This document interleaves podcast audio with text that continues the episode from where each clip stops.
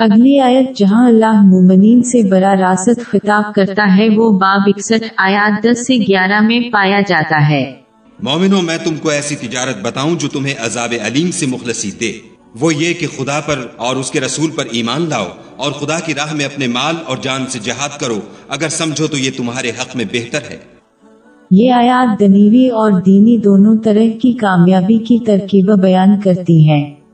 एक मुसलमान को कुरान पाक की तालीमात को सीखना और इस पर अमल करना चाहिए, जो कि रसूल अल्लाह सल्लल्लाहु अलैहि वसल्लम की रिवायात के मुताबिक सही तरीके से करना ही मुमकिन है।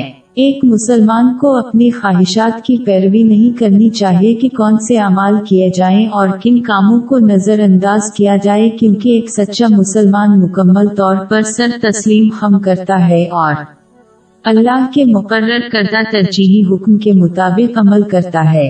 अपने माल से अल्लाह की राह में जिहाद करना सदका से बढ़कर है और इसमें वो तमाम खर्च शामिल हैं जिनमें फजूल खर्ची, असराफ और असराफ से परहेज करते हुए अपनी जरूरियात और अपने मोहताजों की जरूरियात को पूरा करना शामिल है। दरहकीकत सनन अबू दाऊद नंबर एक छः नौ दो में मौजूद एक हदीस में इस फ़र्ज़ में कोताही को गुना करार दिया गया है।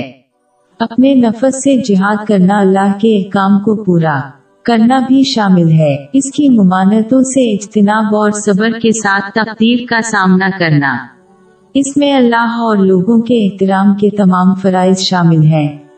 लोगों के साथ सिर्फ़ वही सुलूक करना चाहिए जैसा कि वो चाहते हैं कि दूसरे इनके साथ वही सुलूक करें जो दूसरों के लिए मोहब्बत करता है, जो अपने लिए पसंद करता है। एक सच्चे मोमन की खसूसियत है।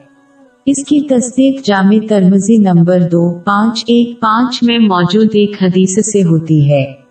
अपने आप से जिद्दोजहद करने में शामिल है कि आखिरत की तैयारी को तरजीह देना सिर्फ़ इस मादी दुनिया से लेकर जो इनके और इनके जेर कफालत अफराद के लिए है और अपनी बाकी कोशिशों को इसके लिए वक़िफ कर दी। आखिरत इस तरह का बर्ताव लोगों के लिए बेहतरीन है क्योंकि वो जो कुछ भी इस मादी दुनिया के लिए वक़िफ करते हैं, जैसे कि वक्त और माल, वो सब खाक में मिल जाता है, जबकि आखिरत में इनके अमाल का हिसाब होता है। जबकि आखिरत के लिए इनकी कोशिशें इन्हें दुनिया में। कनात और सुकून की कमी और आखिरत में इससे भी ज़्यादा हौलना कजाब से निजात दिलाएगी। आखिरत के लिए इनकी कोशिशें इन्हें एक महफूज पनागा और अबदी आरामगा तक पहुँचा देंगी।